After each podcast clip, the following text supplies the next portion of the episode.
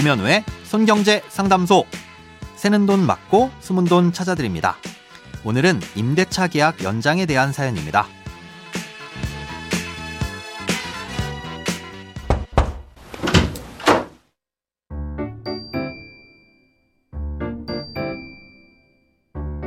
안녕하세요. 매일 출퇴근길에 손경제를 들으며 경제 공부를 하고 있는 30대 초반 직장인입니다. 저는 보증금 500만 원에 월세 50만 원짜리 오피스텔에서 1년 계약으로 거주하고 있고 내년 2월 만료 예정입니다. 신혼집으로 마련한 아파트 입주 시점이 내년 5월이라 임대인에게 3개월만 계약 연장을 요청했는데요. 임대인은 3개월을 해주는 대신 월세를 65에서 70만 원으로 올리거나 아니면 5% 인상분을 적용하여 1년 계약을 진행하겠다고 합니다. 임대인은 민간 주택 임대 사업자라서 월세를 50만 원에서 65만 원 수준으로 올려달라곤 할 수 없는 것 아닌가요? 된다고 하더라도 3개월만 연장하면 되는 상황에서 1년 연장 계약을 실행하는 게 맞는 건지도 모르겠습니다. 현재 거주 중인 오피스텔에서 내년 5월에 퇴거하기 위한 좋은 방법이 있는지 알고 싶습니다.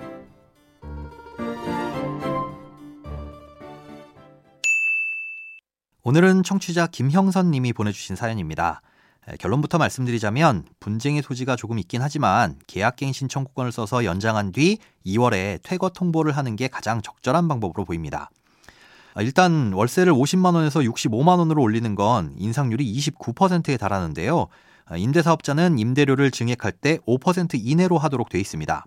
이건 임차인이 바뀌더라도 준수해야 하는데요. 엄연히 따져보자면 법 위반이긴 하지만 달리 방법이 없습니다. 5%를 주장하면 임대인은 1년 계약을 요구할 것이고 그럼 불필요하게 1년간의 임대료를 내야만 할 테니까요. 예, 물론 3개월만 계약하면서 일단은 임대인의 인상 요구에 응해주고 나중에 가서 소송을 통해 해결할 수도 있겠지만 이 소송 결과에 대해선 장담할 수도 없고 비용이나 시간 등을 생각하면 그다지 합리적인 방법은 아닐 겁니다. 그럼 다른 방법을 찾아봐야 되겠죠. 이 사연자님은 계약 기간을 1년으로 하셨는데요. 이건 상담소에서도 여러 차례 소개해드린 바와 같이 임차인이 원하면 2년으로 볼 수 있습니다. 하지만 지금 상황은 계약한 지 1년 3개월이 되는 시점에서 나가야 하는 거니까 지금 계약 기간을 2년으로 주장하면 계약 기간을 못 채우고 나가게 되는 상황이 벌어지는 거죠. 그러면 집주인은 만기까지 보증금을 돌려줄 의무도 없고 또 중간에 새로운 세입자도 받지 않겠다고 하면 꼼짝없이 2년을 꽉 채우고 나가야 합니다. 그러니 계약 기간을 2년으로 주장하는 건 답이 아닙니다.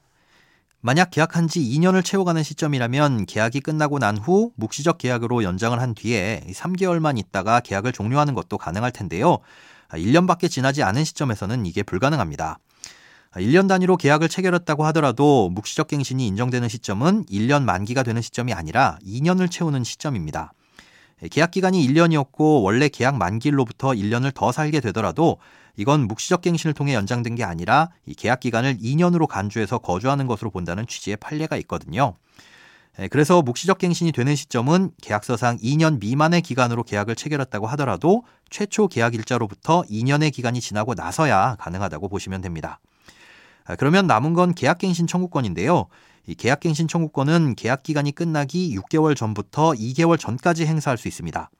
아, 그렇다면 관건은 계약 기간을 언제로 볼 것이냐입니다. 주택임대차 보호법에서는 임대차 기간에 대해 2년 미만으로 정한 임대차는 그 기간을 2년으로 본다고 돼 있고 어, 임차인은 2년 미만으로 정한 기간이 유효함을 주장할 수 있다고 돼 있습니다.